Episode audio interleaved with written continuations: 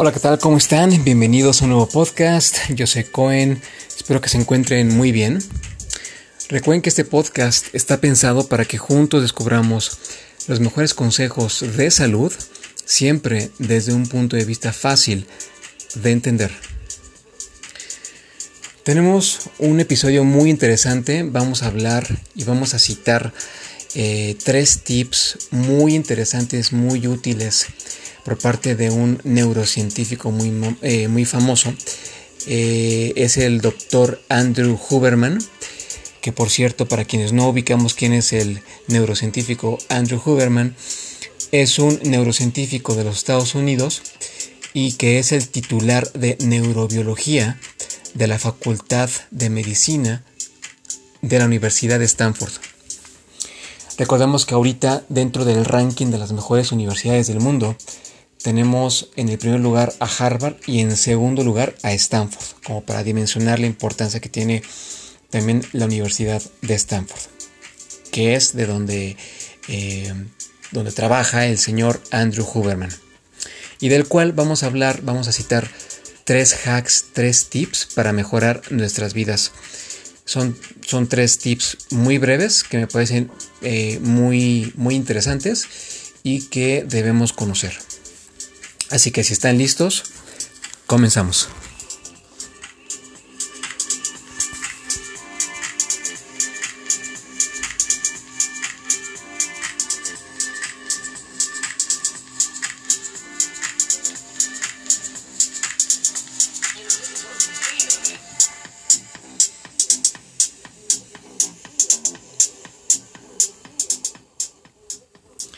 Muy bien, empezamos con el hack número uno, el cual es dejar de ver la computadora y teléfono en una posición donde nuestra barbilla o mentón está viendo hacia abajo. En otras palabras, y esto seguramente lo vamos a entender todos, cuando estamos en el trabajo, en la oficina, o estamos en la calle o en, en cualquier lado con el teléfono, y estamos viendo el teléfono, tenemos esta como posición en donde estamos como inclinando la cabeza y tenemos la barbilla apuntando en dirección hacia el piso, ¿no? Bueno, esto lo que está provocando, de acuerdo a la neurociencia, es que nos dé sueño durante el día en demás cosas que estemos haciendo y que además no podamos enfocarnos en lo que estamos haciendo. De manera que la recomendación es que coloquemos ya sea la que ya sea que la computadora la acomodemos a un nivel de los ojos eh, y el teléfono también, eh, o incluso por encima del nivel de los ojos, porque de esta manera vamos a evitar que nos dé sueño, vamos a estar más alerta durante, durante el día y por supuesto, eh, y esto es muy interesante, vamos a evitar el insomnio. Muy interesante. Pasamos al hack número 2.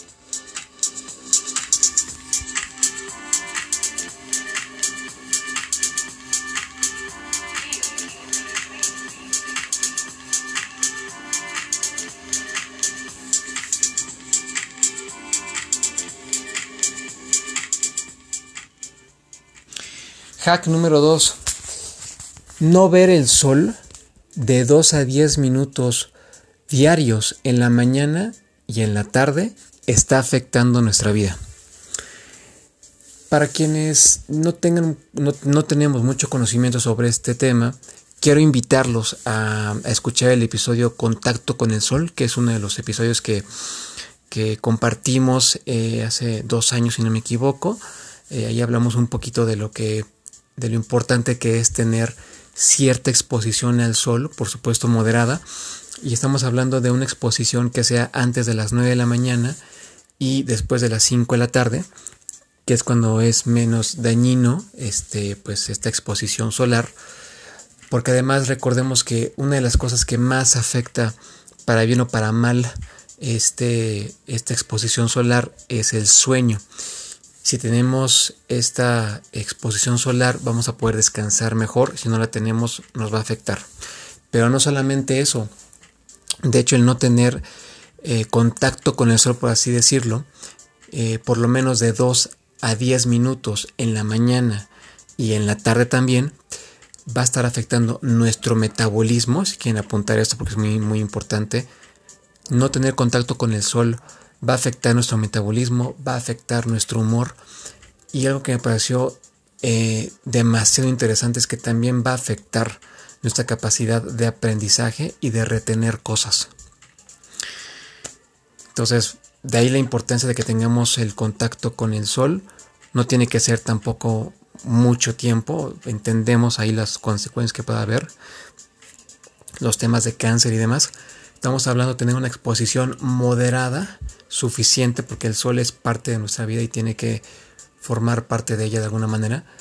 Incluyámoslo y que sea, repito, de 2 a 10 minutos diarios antes de las 9 de la mañana y después de, las 5 de la tarde de 2 a 10 minutos diarios en la mañana y en la tarde.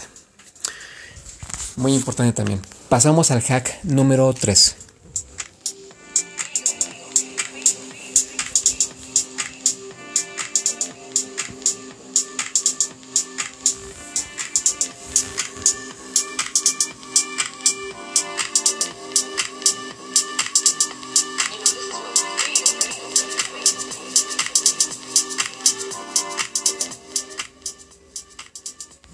Y hack número 3. Si queremos aprender a cualquier edad, cualquier cosa que, nos interese, nos conviene tomar una siesta de 20 minutos. Esto también es muy interesante. Hemos hablado también en, mis redes sociales para quien eh, me sigue eh, por estos canales. Al rato les recuerdo mis, mis formas de, eh, de contacto para que podamos ahí eh, aprender todos de todos. Eh, en culturas como, como en España, eh, el tema de la siesta es muy importante. De hecho, si no mal recuerdo, hay un momento en el día en donde cierran negocios para que toda la gente pueda tomar esa siesta. Que, que por supuesto mejora la productividad y por supuesto que mejora la atención, el enfoque y otras cosas que muy importantes en, en las personas. Algo que me pareció muy, muy interesante también es que, por ejemplo, está visto, de acuerdo a la neurociencia, que cuando nosotros estamos leyendo algo, estamos escuchando, aprendiendo algo, y dejamos pasar cuatro horas, si podemos tomar una siesta de 20 minutos, vamos a, poder, vamos a poder aprender mejor aquello que leímos, escuchamos o aprendimos. Y si bien eh, entendemos que no siempre va a ser posible tomar esa siesta, si en su lugar podemos simplemente quedarnos tranquilos, eh, como haciendo una especie como de reflexión aquello que, sobre aquello que estudiamos, que leímos o aprendimos, también de alguna otra forma, aunque no hayamos tomado la siesta, pero como estamos tranquilos y sentados, vamos a poder como abonarle a ese proceso de, de aprendizaje. Interesantísimo y demuestra una vez más que pues la siesta no es puede tener a lo mejor eh, puede ser percibida eh, de una forma no tan tan positiva pero bueno ya vimos que, que en cuestiones eh, físicas y mentales pues sí tiene bastantes bondades. Pues prácticamente esto era todo lo que yo deseaba compartirles por parte de este neurocientífico Andrew Huberman. Tiene información muy interesante también lo pueden seguir a él en su podcast o en sus eh, formas de contacto. Eh, tiene una página, si no mal recuerdo, que es la de hubermanlab.com para que puedan indagar más sobre el trabajo de este neurocientífico. Y pues bueno, eh, antes de despedirnos, quiero recordarles mis redes sociales para que sigamos ahí aprendiendo todos de todos. Les recuerdo que en Instagram pueden encontrarme como arroba Isaac Cohen, más bien soy estoy como arroba soy Isaac Cohen, perdón, arroba Isaac Cohen. Eso es en Instagram, en Facebook estoy como eh, arroba Isaac Cohen, ahí sí, arroba Isaac Cohen en eh, Facebook. En TikTok estoy como arroba fit-cohen.